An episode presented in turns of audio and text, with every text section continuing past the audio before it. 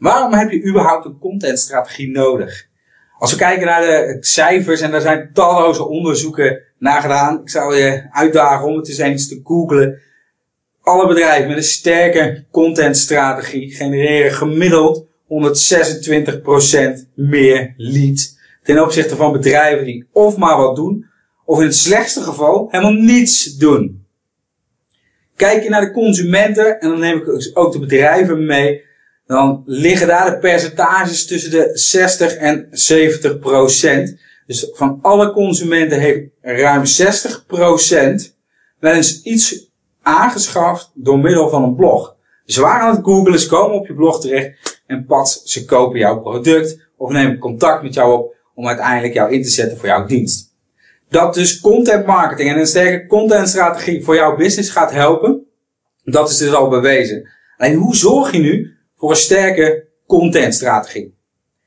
Nou, kijken we naar de contentstrategie, dan neem ik je mee in de consumentenpsychologie. Het is een vier stappenplan waarbij je heel erg diep eigenlijk in de fases, de koopfases en ook een stukje de psychologie van jouw klant kruipt. Dus in dat brein van die klant. Ik laat je zien met welke stappen je jouw contentstrategie kunt vormgeven. En ik geef je zeer gerichte handvaten om jouw contentstrategie zo in te richten dat je altijd voldoende blogonderwerpen hebt. De juiste onderwerpen kiest die ook zeer koopgericht zijn. En hoe je dus alles op een gegeven moment in een soort van contentstrategie of contentkalender kunt verwerken. Om ook te gaan groeien naar die 126% meer leads.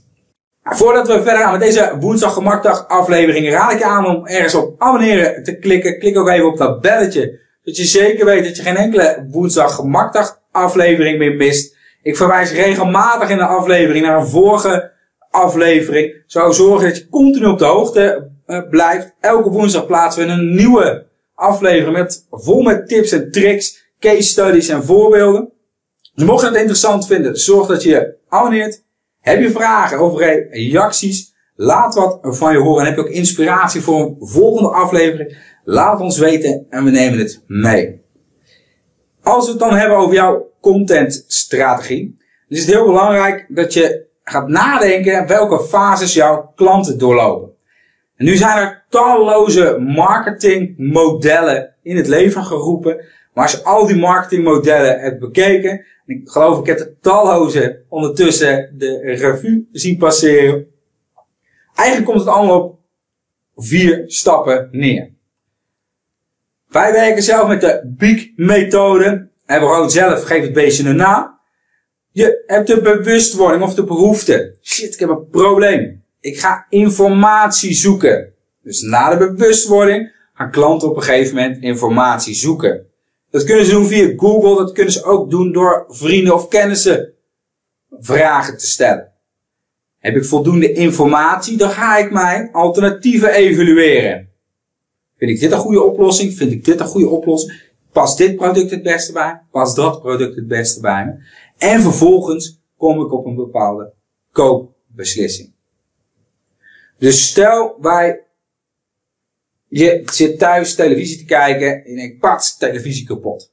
Nou, we leven niet meer in de tijd dat je nog een zacht corrigerend tikje aan je televisie kon geven en dat hij het dan weer deed. Dus wat ga je doen? Je denkt, shit, mijn televisie is kapot. Dus ik ga informatie zoeken. Grote kans dat je dan als eerste Google pakt en gaat googlen naar een bepaald soort televisie. Door het lezen van verschillende blogberichten krijg je steeds meer informatie en kom je op een gegeven moment in de derde fase ga jij je alternatieven evalueren. Dus ik heb een Samsung televisie of HD televisie. Vervolgens, door die alternatieven te evalueren, maak ik op een gegeven moment een bepaalde keuze en kom ik tot een bepaalde koopbeslissing. Door die vier fases inzichtelijk te maken, kun je enorm goed inspelen, dus met jouw contentstrategie, op de fase waarin jouw klant zich op dat moment bevindt. Wij kopen televisies. Dat net die televisie kapot is. Je bent super knap als je daar dan direct op in kan spelen. Maar goed, vervolgens gaan we natuurlijk heel snel door naar fase 2. Informatie zoeken. Wat zijn dan de onderwerpen of de behoeftes qua informatie die jouw klant heeft. Welke televisie is het beste? Wat zijn de nieuwste televisies? Wat zijn de goedkoopste televisies? Welke televisie moet je hebben voor films? Welke televisie moet je hebben voor uh, Netflix? Ik wil, wat is het voordeel van een smart televisie? Dus ik ga nadenken van, hey, wat zijn zoekopdrachten die te maken hebben met mijn product of dienst die ik verkoop? En hoe speel ik dan in in die fase?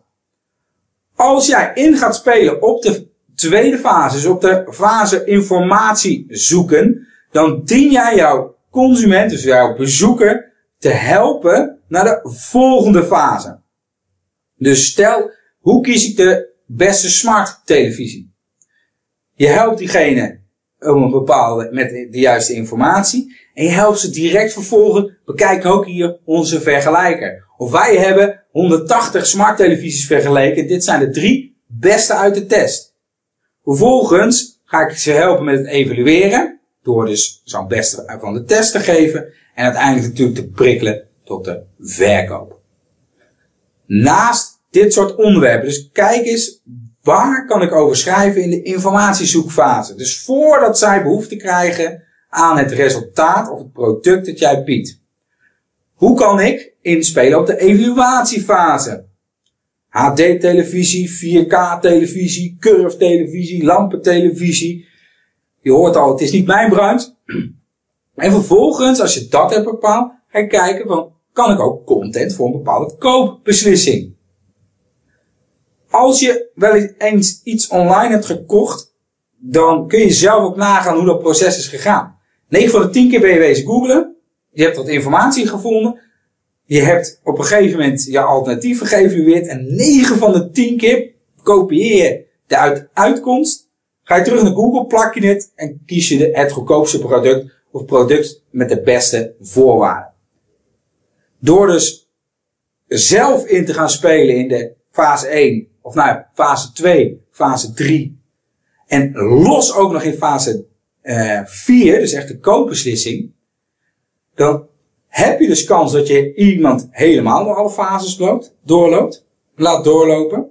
Maar je maakt ook kans doordat je op fase 4 in gaat spelen met je contentstrategie. Dat dus Stel dat jouw concurrent alle informatie heeft gegeven. Dan kan het nog zo zijn dat je concurrent die consument heel goed heeft geholpen door alle koopfases heen. Maar uiteindelijk de consument bij jou koopt. Denk dus na welke fases zijn er allemaal en hoe speel ik daar slim op in. Denk vervolgens na, zeker wanneer je diensten verkoopt, in welke situatie zitten mijn klanten voordat zij behoefte hebben aan het resultaat dat ik bied. Dus, uh, nou, je bent een schilder. Welke situatie kunnen mensen zitten voordat zij behoefte krijgen aan jouw schilderwerk? Dus denk eens na, nou oké, eh, iemand is net verhuisd, uh, gaat samenwonen, is juist gescheiden, wil zijn huis verkopen.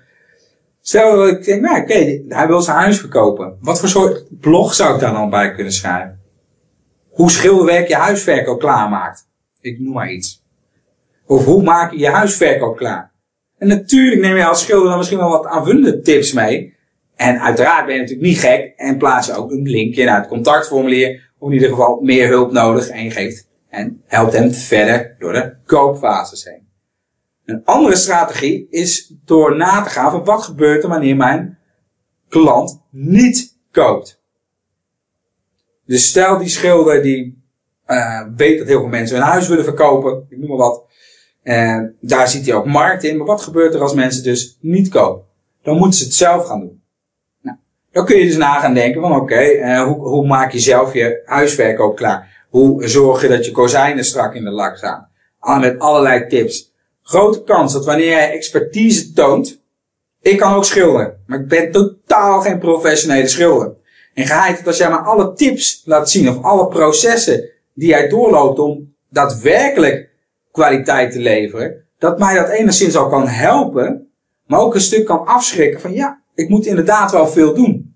En ik zie mijzelf toch niet alles helemaal kitten, afplakken, schuren, et cetera. Misschien is het toch maar verstandig dat ik de, deze professional in ga zetten. Dus denk heel goed na over de vier fases. Dus bewustwording of behoefte. Vervolgens ga ik informatie zoeken. Ik ga mijn alternatief evalueren. En vervolgens kom ik op de koopbeslissing. Pas daar je contentstrategie uh, op aan. En ik durf te garanderen dat wanneer je op een gegeven moment je posities in Google hebt gewonnen. Je uiteindelijk goed gevonden gaat worden. Je bezoekers komen. En dat ook jij die leads zal zien stijgen. Of misschien als je een webshop hebt, zelfs wel je directe verkoop.